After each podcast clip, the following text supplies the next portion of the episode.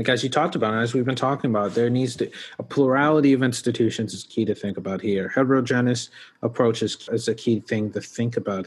I thought I think also about you know EndNote has a point in which it offers also its own attempt at like a answer to their A or B thing, where it's you know a little deep in where they go uh, the crucial question.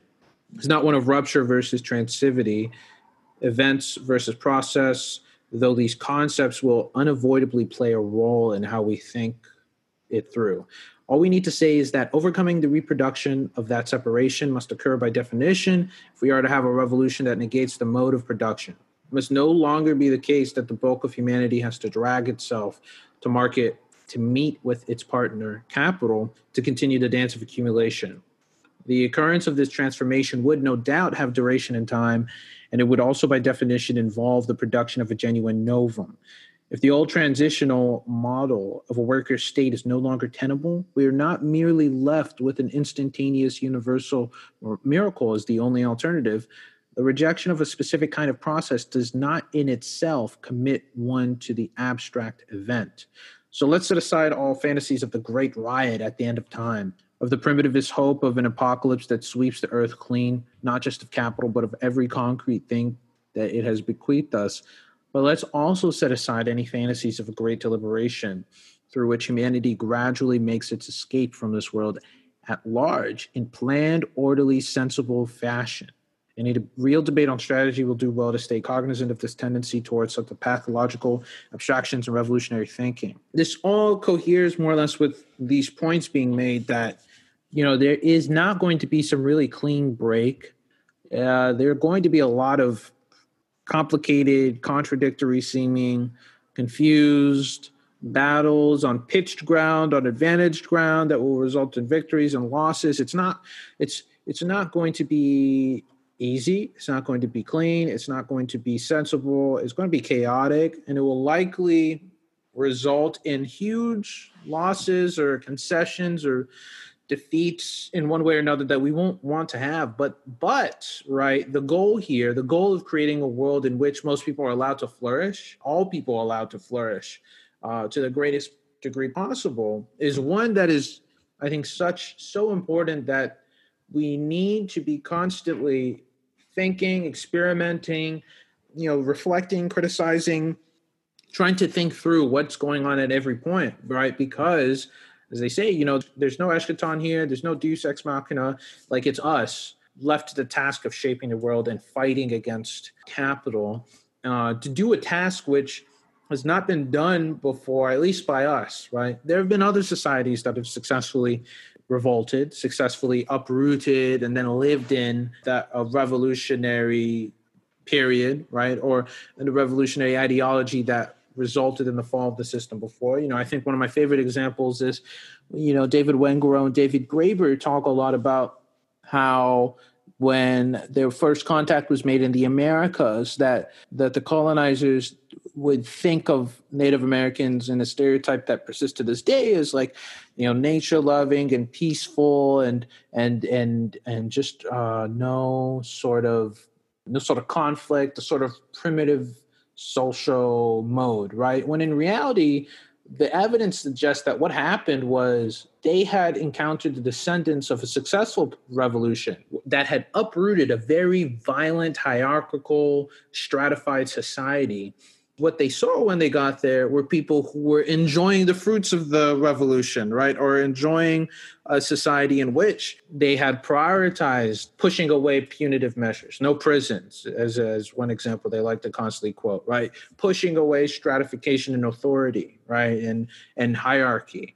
Um, and instead, trying to live through the collapse of that civilization, the collapse of that complex complex civilization that they destroyed, uh, and the massive amounts of cities and infrastructure and and social complexity that it had come with to live in the shadows of that and figure out their own society that adhered both to the revolutionary ideology that they had, right, and to the realities and the limitations that might have been imposed on them that they sidestepped. Uh, in one way or another. And I think similarly, it is important to think about how the act of trying to give birth to the new world, right, is also going to be one that needs to ha- needs to be resistant of like interpretive gazes from those who are interested in defending their project or not really honestly understanding ours, right? And that we need to be cognizant of the fact that the world that uh, is trying to be born is one that is not going to be sensible, right? Or it may not appear to be sensible, even though we know what the ethical and the moral principles are going to be because of how complicated and patchwork this world is, right? And that there will always be attempts by external forces and outsiders to dismiss it in one way or another as a deviation from natural mode, as uh, as simpler than it is. But we should ignore that and keep pushing, right? It's going to be messy. It's also going to necessarily be complex. It's also going to necessarily be contradictory, I think, at some points. The real utopia, right? When we talk about a real utopia, we're talking about the values that are embodied we're not saying that the end result is going to be a perfect, happy uh, social structure where there's going to be no conflict and there's going to be no complications and there's going to be no political politics, right?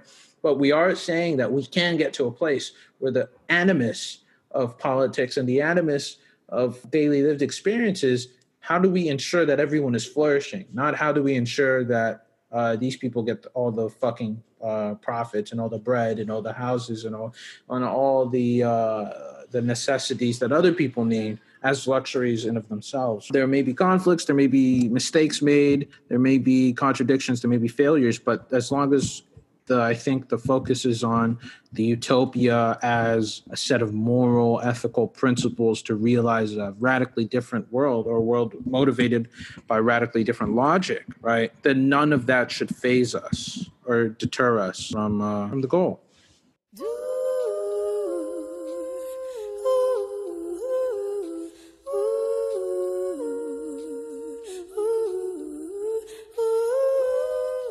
You know, while while you were talking, Ed, uh, Jeremy threw in the chat, democratize the eschaton, and and I like that. We've talked a lot about this kind of immanentizing the eschaton, right? Like it, hastening the existence of the apocalypse. But the origin of that phrase, as a kind of like like the political interpretation of it, um, it was used by conservative critics in like the 80s and 90s people like you know francis fukuyama and all and that crowd to talk about socialism and communism right? They were saying this is what's immanentizing the eschaton. This stuff is bringing about apocalypse.